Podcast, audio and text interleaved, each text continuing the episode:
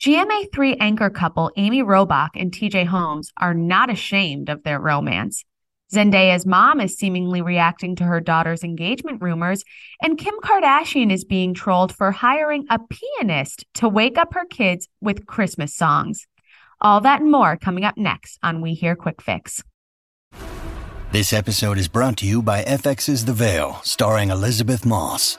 FX's The Veil is an international spy thriller that follows two women as they play a deadly game of truth and lies on the road from Istanbul to Paris and London. One woman has a secret, and the other has a mission to reveal it before thousands of lives are lost. FX's The Veil, now streaming, only on Hulu. This episode is brought to you by Bumble. So, you want to find someone you're compatible with, specifically someone who's ready for a serious connection, totally open to having kids in the future, is a tall, rock climbing Libra, and loves rom coms with vegan pizzas on Tuesdays just as much as you do. Bumble knows that you know exactly what's right for you. So, whatever it is you're looking for, Bumble's features can help you find it. Date now on Bumble. Hi, you're listening to We Hear Quick Fix. I'm Francesca Bacardi. First up, TJ Holmes and Amy Robach arrived back at work feeling no shame about their relationship scandal. It's been a big week for Good Morning America and the GMA3 crew. Sidebar, nobody knew there was a GMA3 up until this week, so obviously this is a good thing for ABC. That being said, sources claim to page six that TJ and Amy allegedly had a months long affair before calling it quits with each of their respective spouses over the summer. Sources spotted the pair canoodling in bars around New York City that were located close to ABC's headquarters in the Upper West Side. Photos obtained by the Daily Mail also showed TJ Holmes embracing Amy, grabbing her butt, and the two were even photographed on a getaway adventure in upstate New York just weeks before Thanksgiving. Now, sources tell us when the pair walked into GMA this week, or should I say GMA 3, they walked in with their heads held high unashamed because they're two consenting adults now in an actual relationship as Amy is close to finalizing her divorce from her estranged husband Andrew Shue and TJ has been estranged from his wife Marley. Now, sources told Page Six exclusively that Marley was devastated and blindsided by the alleged affair because she and TJ, despite being separated, had been attempting to reconcile and work on their marriage which doesn't seem to be the case anymore.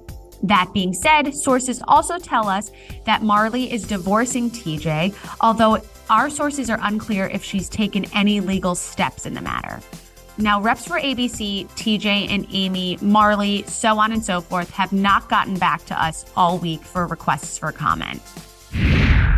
Up next, Zendaya's mom is shutting down recent engagement rumors about her daughter and boyfriend Tom Holland.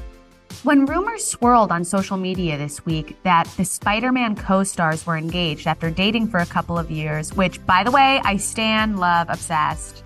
I hope they are engaged, but unfortunately, according to Zendaya's mom, they're not yet anyway.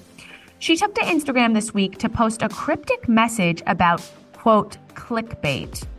Zendaya's mom, whose name is Claire Stoermer, shared the dictionary definition of the word clickbait on her Instagram story, which reads as Clickbait typically refers to the practice of writing sensationalized or misleading headlines in order to attract clicks on a piece of content.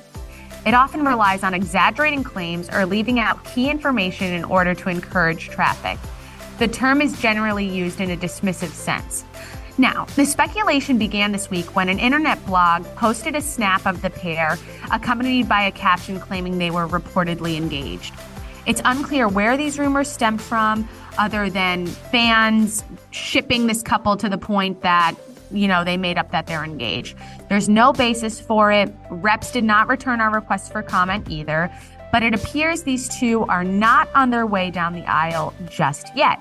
Now, the pair have actually been dating for a couple of years, although they tried to conceal their relationship until Page Six caught them making out in front of one of their parents' home in pictures that since went viral. Now the pair doesn't hide their relationship, although they do try to keep it private in that they don't share much other than the occasional vague quote about how they support each other. The typical scripted content that we all love and read every day. And now it's time for the joy of six, the most satisfying page six story of the week. Alarm clocks in Kim Kardashian's house sound a little different during the holidays. This week, in yet another example of how Kim Kardashian has far too much money and time on her hands, she shared video of the Grammy winning pianist Philip Cornish playing Christmas tunes for her four children to wake up to.